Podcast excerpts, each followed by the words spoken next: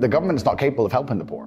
And this is why it's so important as a person you take personal responsibility and understand you're living in a world where the matrix can be cracked. You can make a bunch of money, but you need to take responsibility and do it. I refuse to accept that there are people out there who cannot become happy, contented individuals. I refuse to accept we live in a world where God has created people.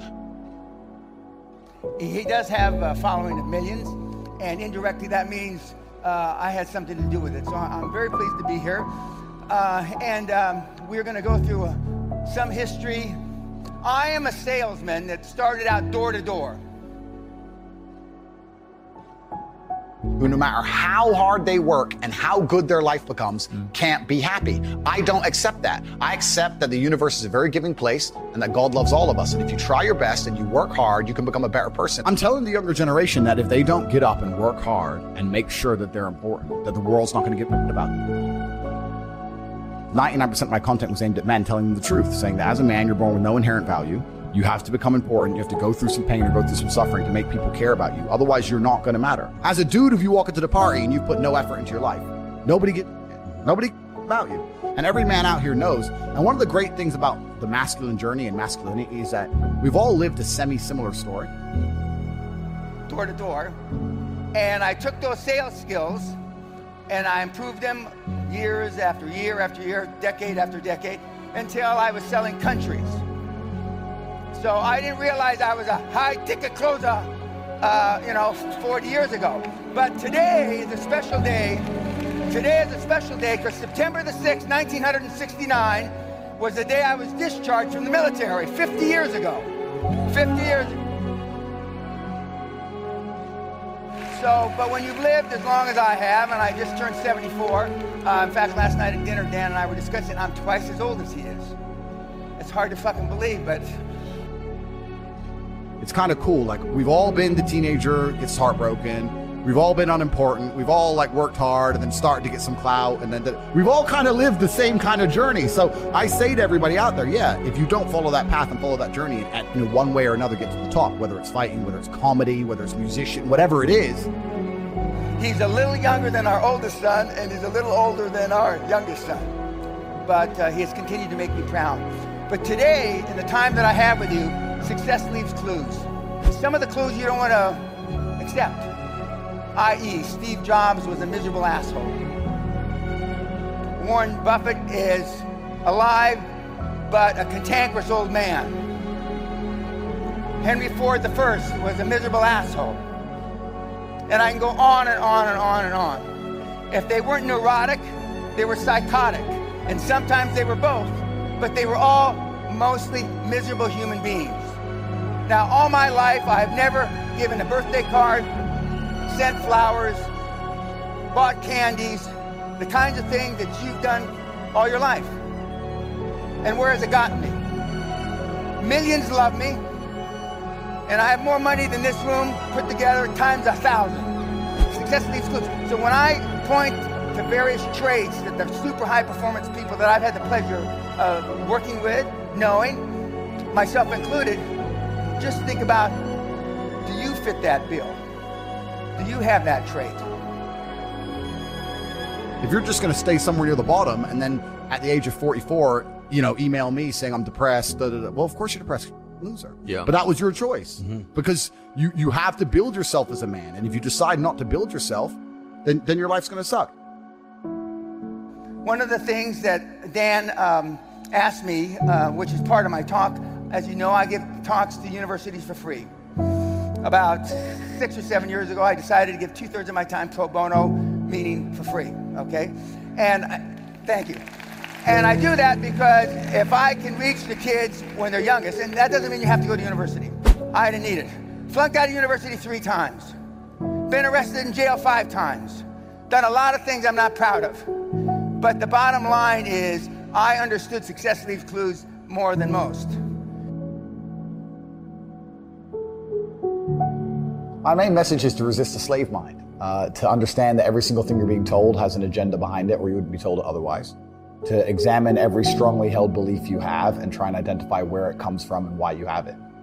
I sit and argue with people, I discuss things with people, and they so fervently believe a point. And I say, why do you believe that so much? Like, do you have personal experience? No, but I saw the news. the news told you X and now you are desperate. You will sit here for hours arguing that point. A lot of people are completely empty vessels ready to be programmed. And so I patterned, I modeled, I copied, I mimicked the super high performance people that I had the privilege of being around. In the beginning, it was the military. And when I got out, I was naturally gravitated. Now, this is Dan 16 years ago. It's not much of an exaggeration. He did have two shoes, though, when he met me.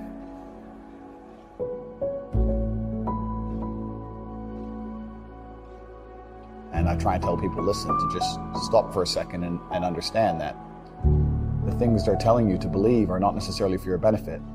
The people who make the rules don't make the rules for the benefit of everybody. They make the rules for the benefit of the people who make the rules of the game. So, um, telling people to resist a slave mind and just be critically critical thinkers, keep their brain open, pay attention to things, be perspicacious. That's the general theme. And it doesn't matter whether you're left, right, liberal, man, woman, etc. It's just think for yourself. That's the general. This is him. And now look at him. It's quite remarkable. And I've had the pleasure of mentoring, coaching, teaching a lot of high performance people. Dan is one of the most high performance individuals I've had the privilege of working with.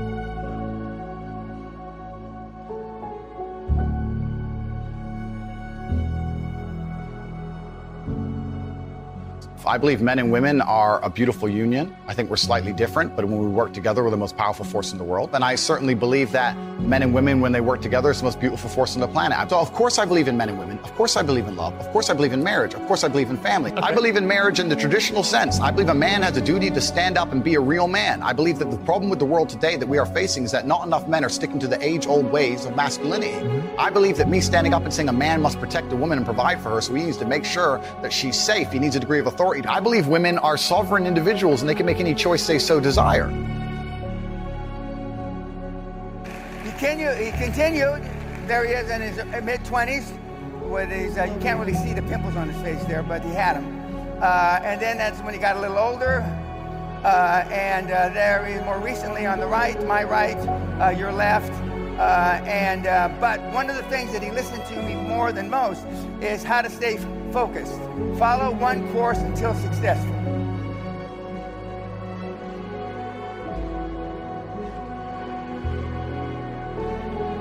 It's important that we remember that a man has a duty. I think I certainly in my relationship have a financial responsibility to provide for my woman. My woman would never have to work unless she wanted to because I'm the kind of person who works hard enough. And I'll make another point that needs to be said. The number of women who have stood up and stuck up for me is ignored. Thousands of women are making videos saying, I've met Andrew Tate, he's such a nice guy. I wish I had a man like Andrew Tate who felt responsible to protect and provide for me. Most of the room would be infinitely more successful if they got became more laser beam focused. Because being a six-figure hitter isn't a big fucking hitter. In the real world, it's not even a hitter. It's no money. And I'm here to tell you ways that you can be a seven-figure hitter, eight-figure hitter, and like myself, a nine-figure hitter. You know what? I, I do belong to my husband. That's why I married him and I love him. We ignore the thousands of women who stood up and, and, and stood by me and said everything I said is true. It's that there's a large contingent of men who still want to make money, go to the gym, be strong, drive a fast car, be traditionally masculine, and don't want to be shamed for that. I believe that feeling depressed is real. I don't believe depression as a clinical disease is real. I think PTSD is very real. I've, unfortunately, I have some friends who suffer from that. Hmm. I know that feeling depressed is real. I believe that the number one power you have against these things are taking, trying to take control of your own mind and affecting your own life. I believe that it's not healthy to hand over all your power and believe that depression is an outside disease that you can't affect. I know that when I've had difficult periods in my life, and also many of my friends, like I've said, suffered from PTSD and been through terrible things, I've lived a very difficult life and I know people who have, that the things that made them feel better is when they woke up and said, you know what, I'm not going to allow this to damage me anymore. I'm going to take responsibility. I'm going to get up and I'm going to fight this as hard as right, I can. Because good things come to those who go out and fucking earn it. My mother was a prayer. She thought prayer would solve all her problems. Every time I got arrested, she'd pray some more. She'd say a rosary, a few novenas, our, fathers didn't help. I was rebelling against something else. I was rebelling against an extremely stern father, uh, and he was an authority, authority figure I didn't want. I, I did need, but I didn't want for sure, as for some of the young men in the audience will attest to. But the reason that I'm here is see, I didn't know that males weren't all alpha males.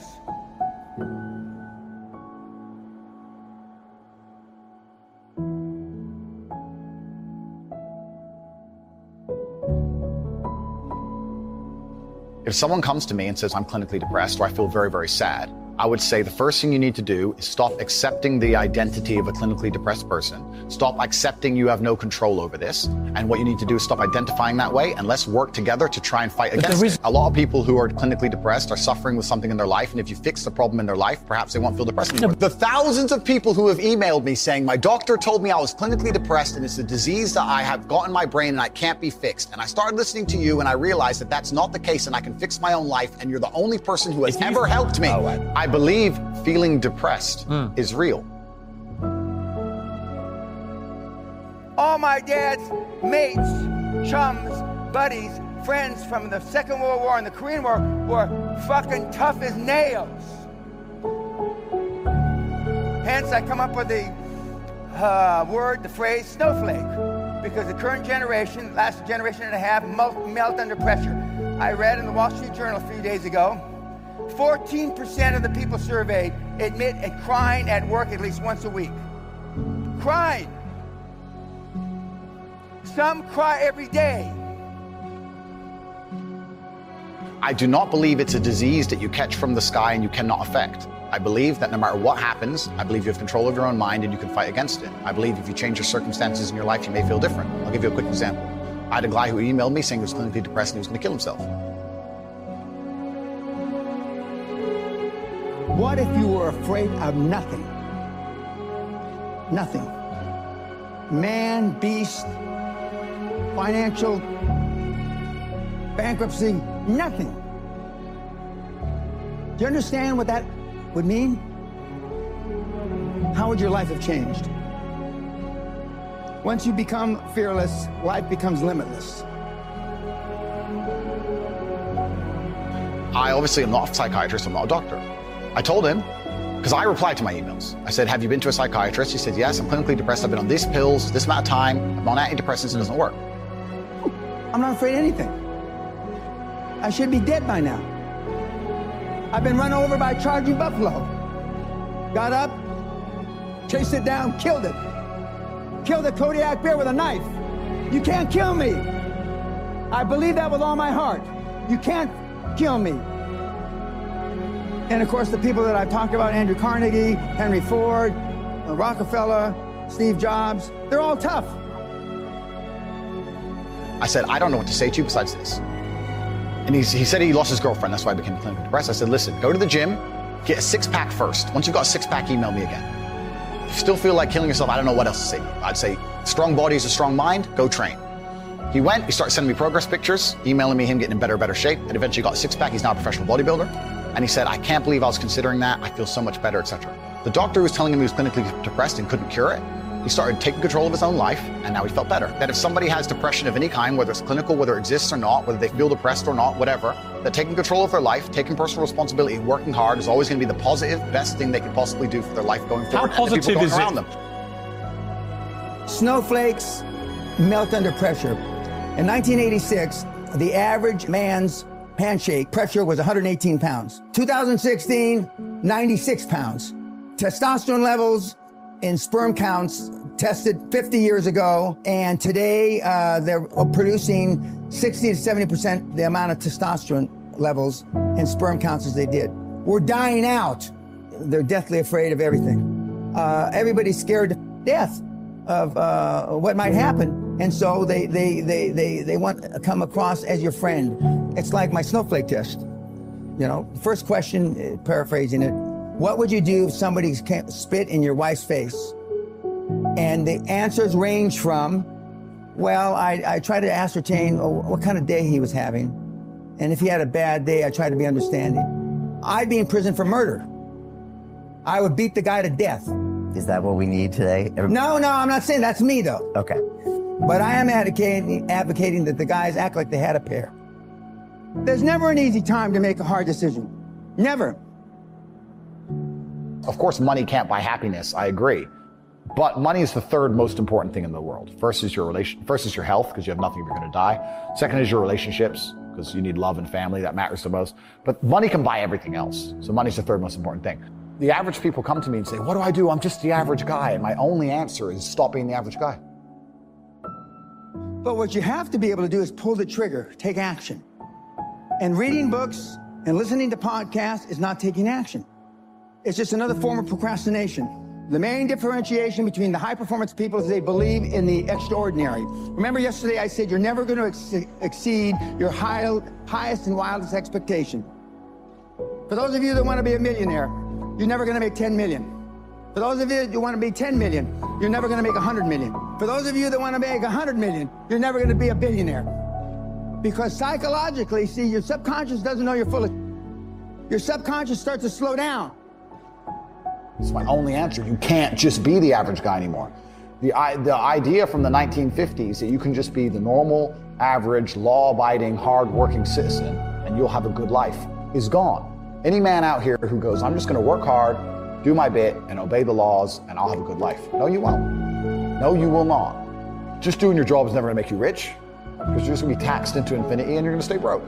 So just obeying laws and doing your job now has set you up for, to be a peon and a slave for eternity. You have to get yourself in a position where you're making enough money. When you get, let's use the 100 million number, at 75, 79, 82, 89, 91, and then you're asleep at 96 million. And you may stumble over the goal at 100 million by accident. I have three regrets in life. One, I'm a combat trained army officer who never saw combat. Two, the night before my mother died, I told her, God damn it, you, you're not gonna die, quit f***ing around. She's dead in the morning. And the third, I didn't set my goals high enough.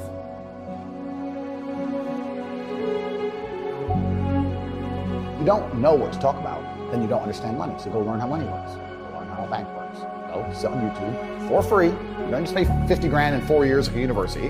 Go sit on YouTube and understand money, banking, or the real estate market, any of it. Understand the, the last housing price crash, why it happened. Understand mortgage rates and how that's affected by interest rates. Understand it, and then go sit with someone else who understands it and talk about it. People should, even if they haven't got a penny in the world, should be going to these meetings about real estate, about investing, but especially if it's cheap, they should go. Just meet other people who at least have money. Have conversations about money. Talk about it. How are you going to get what you don't talk about? Jack Welch said it much better than I. There's no such thing as work-life balance. There are work-life choices, and uh, you make them, and they have consequences.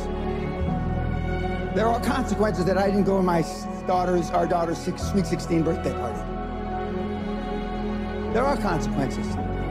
But are they greater than the consequences of you being dirt broke when you die? And yes, the cycle of precipitation, right? So uh, a cloud comes, it rains, it falls down to the ground, it, it goes under, under the ground, whatever, goes into a stream, it moves into the stream, goes to the ocean, evaporates again up to a cloud, floats somewhere else, falls down again.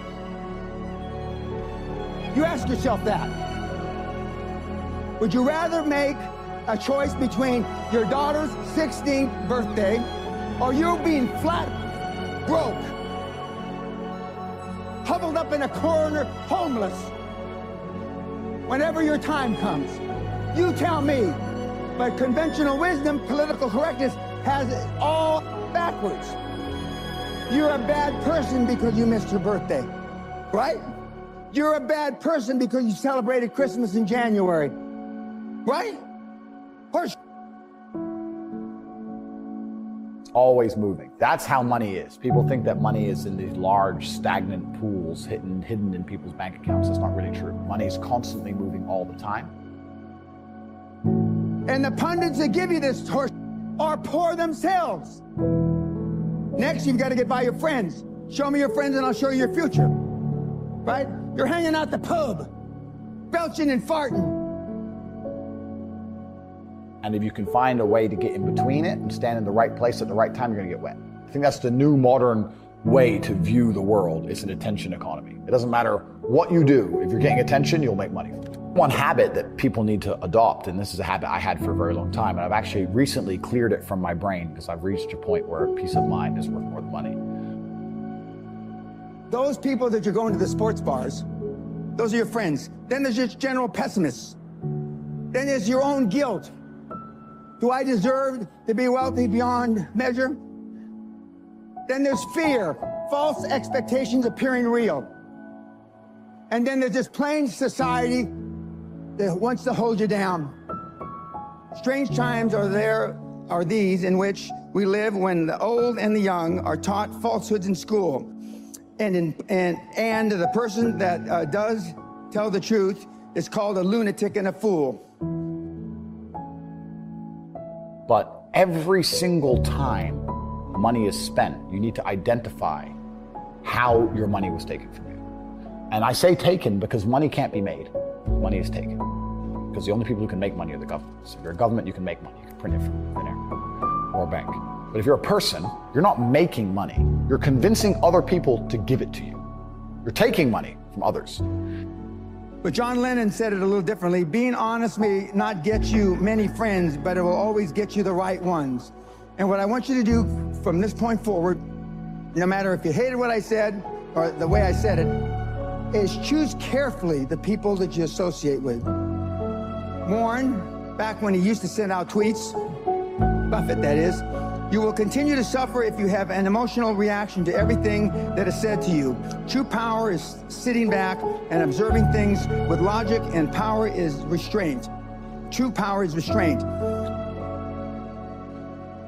So every single time you spend money on anything, you need to identify how it was taken from you. When you go and buy a coffee, don't just go buy the coffee and sit down. Sit and say, why did I buy this coffee? Okay, I really want coffee.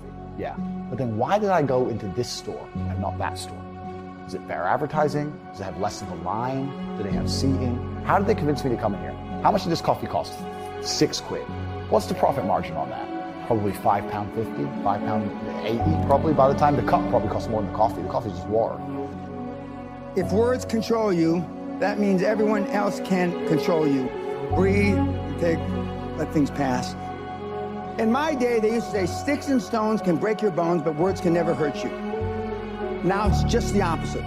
There are major universities in this country, in this, on this planet that have safe rooms, that have safe buildings, that if life gets becomes too stressful, you go to that building. How did they convince me to spend six pounds in this place? When you sit there and analyze, and you all start to learn little lessons about business. You'll learn about the importance of the signage. You'll learn about the importance of there being no queue. Yeah. So that if you ever run a business, tell you, I say with my business, my people all the time, faster, all the time, quicker. Yeah. Like I have a couple businesses that are physical. I'm like, I don't want to see a line. I don't want to see empty because it looks bad. If your adult child needs a safe space to avoid offensive words, you failed as a parent.